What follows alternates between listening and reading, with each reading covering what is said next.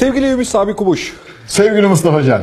ne haber nasılsın? Şahaneyiz valla sizleri sormalı. Gayet gayet iyiyiz teşekkür ediyorum. Ee, kış ayının güzide çayı ıhlamur konuşacakmışız bugün. Evet bugün ıhlamur konuşacağız. Ihlamur normalde ormanın içerisinde, yaban ortamda da olabilen bir ağaç tipi. Yani sadece bir yetiştirme ya da destekleme gerekmiyor. Kendisi de kendiliğinden var olabilen bir tip. Ihlamuru e, tip olarak nasıl tanırız? Genel olarak nasıl giyinir? nasıl bir tipi vardır? Ihlamur ağacı muhtemelen bizim sosyal hayatımızda çok yer aldığını biliyoruz. Herkes üç aşağı beş yukarı ıhlamur biliyor. Ama genellikle aktarlarda veya ıhlamur çayı satan yerlerde yaprak halini veya meyve halini tanıyoruz. Ağaç halini tanıyanlar vardır ama genellikle onu tanıyoruz. Ihlamur ağacı oldukça büyük ve çok yer kaplayan böyle devasa bir ağaçtır. Dünya çapında ortalama 30 kadar türü var. Tilia diyoruz bilimsel adıyla. Genellikle de Malvaceae diye bir familyaya ait. Bu familyanın komik gelen bir ismi var. Ebegümecigiller diyoruz. Bu Ebegümecigiller familyasından güzide bir arkadaşımız Tilia. Özellikle Kuzey Yarımküre'de subtropik ve tropik alanlarda yaşayan, boyu yaklaşık 40 metreye kadar uzayan, yaprak döken ve özellikle çay olarak kullandığımız meyvelerinin çok böyle bariz bir şekilde ortada gözüktüğü bir bakışta tanıyacağımız çok güzel bir ağaçtır kendisi. Her zaman meyvesi oluyor mu? Yok her zaman meyvesi. Ona niye olmuyor. meyve diyoruz? O daha çok bir yaprak gibi gözüküyor. Yaprak ya da böyle tohum gibi hani o çay olarak yaptığımız şeyler. O bir meyve mi aslında? Meyve tanım olarak çiçeklenme döneminde polenle ovaryum bir araya geldiği zaman tohum oluşturur. Bu tohumun etrafını saran kimi canlılarda besleyici doku, kimi canlılarda daha sert veya zehirli olabilen, türleri çok fazla olan, e, şekli, şekil itibariyle çok fazla olan bir yapıdır meyve. Tohumu koruyan ve etrafında diğer canlılara bu tohumun dağıtılması için, bir yerden bir yere götürülmesi için rüşvet olarak verilen besin miktarı, besinlerin toplandığı bir yapıdır. Örnek vermek gerekirse kültürel atamalarımızdan farklı olarak mesela domates bir meyvedir. Patlıcan bir meyvedir. İşte kabak bir meyvedir. Elma bir meyvedir. Çünkü içinde bir tohum vardır ve etrafında da bizim kullanımımızdan dolayı çok yaygınlaşmış olmasıyla beraber bir e, besin dokusu oluşturur. Bu besin dokusu tohumun kendisine bir faydası yoktur. Ağacın kendisine de bir faydası yoktur. Sadece başka canlılar bundan beslenip meyvenin içindeki tohumu bir yerden bir yere taşımasını sağlar. O yüzden ıhlamurda da ortaya çıkan ve bizim yapraklarıyla beraber kaynattığımız çiçeğin artık dökülüp son hali içinde tohumun da etrafındaki besin dokusunun oluştuğu kısmı biz meyve diyoruz. Demlerken de ikisini birden kullanarak demliyoruz. Tarihsel olarak biz insanlar olarak ne zamandır ıhlamur çayı içiyoruz biliyor musun? Çok eski, çok eski. Özellikle sağaltıcı ve hoş kokusu yüzünden. Evet ıhlamur ağacı genel olarak da hoş kokar. Çok güzel kokar. Tabii bunun o gün nasıl olduğunu bilmek mümkün değil ama geçmişe e, dönük baktığımız zaman ilkel toplumlarda artık yerleşik hayata geçip de tarım toplumu olduğu dönemlerde şunu gözlemliyoruz. Ihlamur ağacı veya ona benzer böyle hoş kokulu, ıtırlı meyvesi olan ağaçlar köylerin merkezinde oluyor. Doğal olarak orada oluşmuş veya daha sonradan öğrenildikçe dikilmiş bir ıhlamur ağacı veya bir çınar ağacı o da öyledir.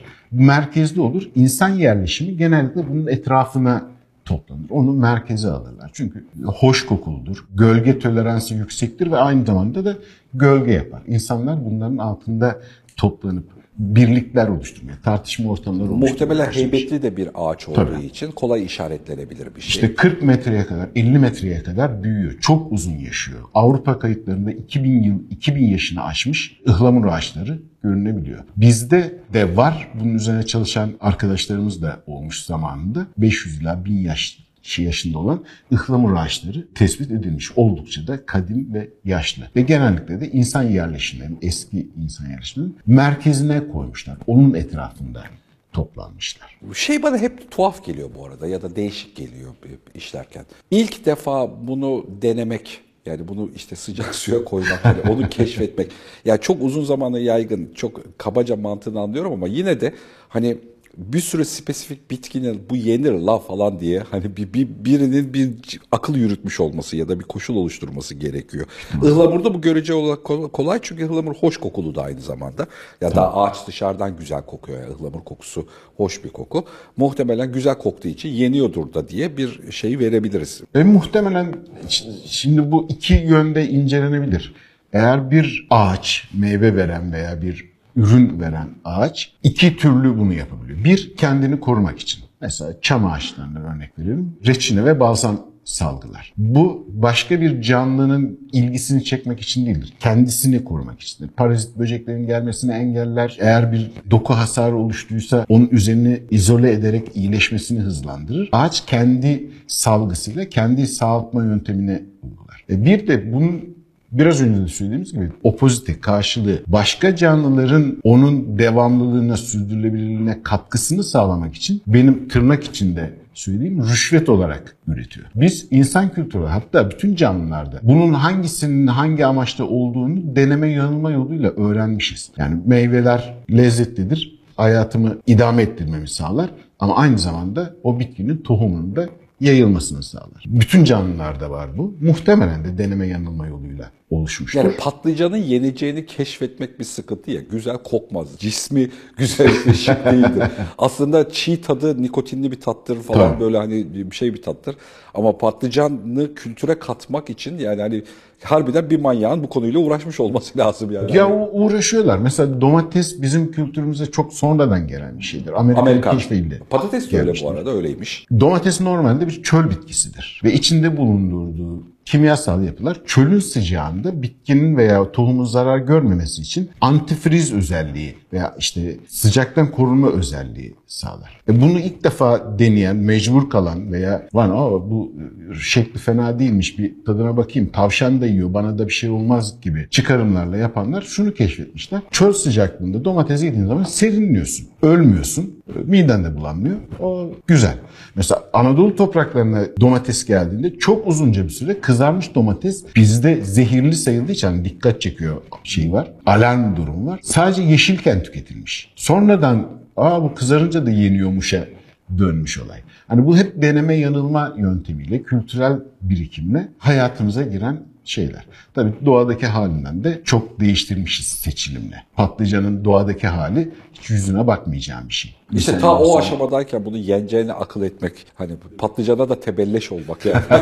Bu konuda. İyi ki de olmuşlar çok severim. ben de severim aynı şekilde. Ihlamurda da aynı şekilde. Yani bir kere hoş kokulu olması şunu söylüyor bize. Ağaç herhangi bir amaçtan dolayı hareket edebilen canlıları kendisine çekiyor. Diyor ki gel gel burada güzel bir şey var. Dünyaya yaygın yine kutuplar haricinde her bölgede var ıhlamur. Subtropik ve tropik alanlarda Kuzey yarımkürede oldukça yaygın. Soğuk kısımlarda azalarak gidiyor. Tropiklere indikçe azalarak gidiyor. Orta kuşakta yaşayan 30 kadar türü olan güzide bir arkadaşımız. Normalde kent içerisinde var olmasıyla yani betonların arasında var olmasıyla alakalı da bir sorun da yok. Aslında biz şehrin içerisinde de ıhlamurlara rastlıyoruz değil mi? Tabii. Ihlamurun seçki yaptığı, seçtiği alanlar insanların şehirleşmesine uygun. Çünkü e, işte serin yerleri sever. Gölge toleransı yüksektir. Aynı Aynı zamanda gölge yapar. Başka canlıların o gölgeden faydalanmasını sağlar. Aynı zamanda böyle çok humuslu, bereketli topraklara ihtiyaç yoktur. Kireçli toprakları sever. Taban suyunun orta orta alt seviyede olduğu, ulaşmanın zor olduğu, kökleriyle ulaşmanın zor olduğu, diğer bitkilerin ulaşamayacağı yerleri sever. Çünkü kök sistemi de şeydir, derine gider. Evet şimdi bunların hepsini bir araya topladığınız zaman morfolojisi bozulmuş topraklarda yani şehir topraklarında da rahatlıkla yaşayabiliyor. Genel olarak ıhlamur içinde ne var da bizi rahatlatıyor, keyif veriyor, aynı zamanda koruyor e, bir şeyde e, çay olarak? Teknik olarak biliyor muyuz yani ıhlamur ne tür bir beceriye sahip? Ya bir kere şey olduğunu biliyoruz. İsim isim vermeye gerek yok ama bir antibiyotik özelliği olduğunu biliyoruz. Bu antibiyotik özelliği kendisini korumakla ilgili bir şey. Kendi varlığını mantarlardan, bakterilerden korumak için bir antibiyotik özelliği var. Ağrı dindirici, ağrı örtücü bir özelliği olduğunu biliyoruz. Yani bu çok yüzyıllar önce keşfedilmiş. Zaten biraz önce de konuştuğumuz gibi yapısı, ulu olması, işte barındırdığı efsaneler, güzel kokulu olması ve bunu bir şekilde birilerinin deneyip hayatımıza geçirmesiyle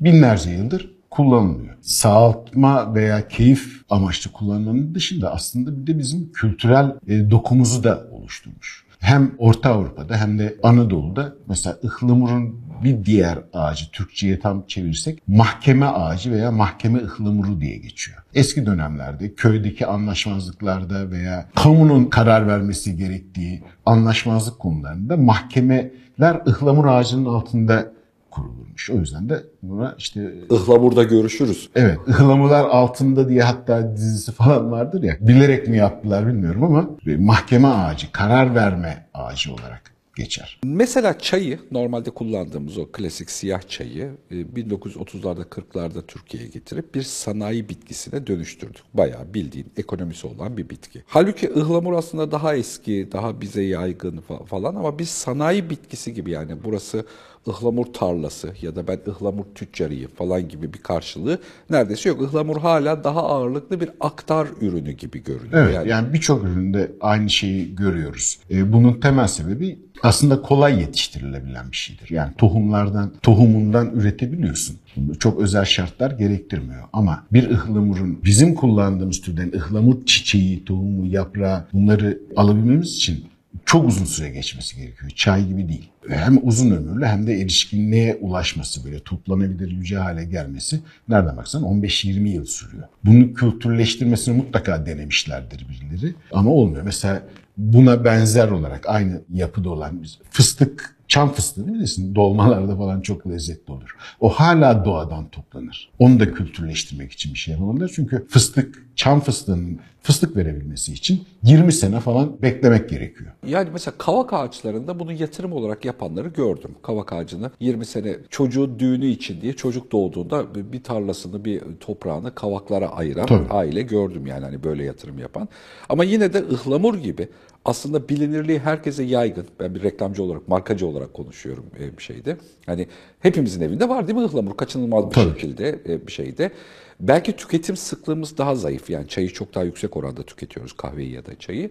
Ama yine de hani çok yüksek bir bilinirlikteki bir ürünün standart bir sanayi ürününe dönüşmemiş olması.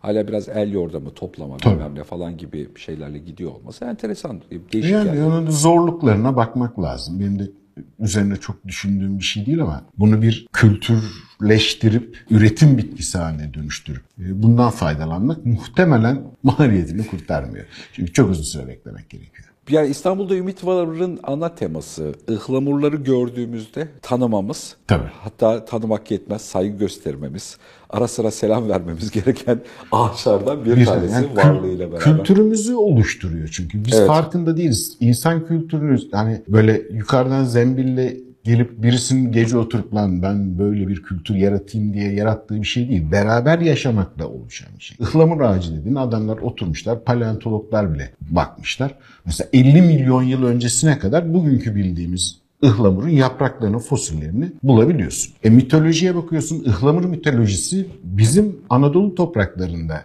gelişmiş. Bugünkü Bergama'ya denk gelen bir yerde Çınar ve Ihlamur'un mitolojisi orada yaratılmış. Hikayesi var. Zeus'la Hera çok şikayet ediyorlar Olympus'ta otururken. Diyorlar ki bu ölümlü manyaklar artık bu parayla, değerlerle, ticaretlere o kadar uğraşıyorlar ki bizi unuttular. Gidip bakalım diyorlar. Dünyada ne var diyor. İnecek yer olarak da Bergama'yı seçiyorlar. Bergama'ya iniyorlar bir bakıyorlar ki aa mümbit topraklar, acayip gelişmiş tarım enstitüleri, yüksek villalar bilmem neler var. İnsanlar sürekli aldı verdi ticaretle uğraşıyorlar. İhtiyar bir dilenci çift kılığında gidiyor. Kapıyı çalıyor diyor biz çok açız. Meşgulüz diyor kapatıyor. Öbür kapıyı çalıyor. Kiler boş diyor kapatıyor falan.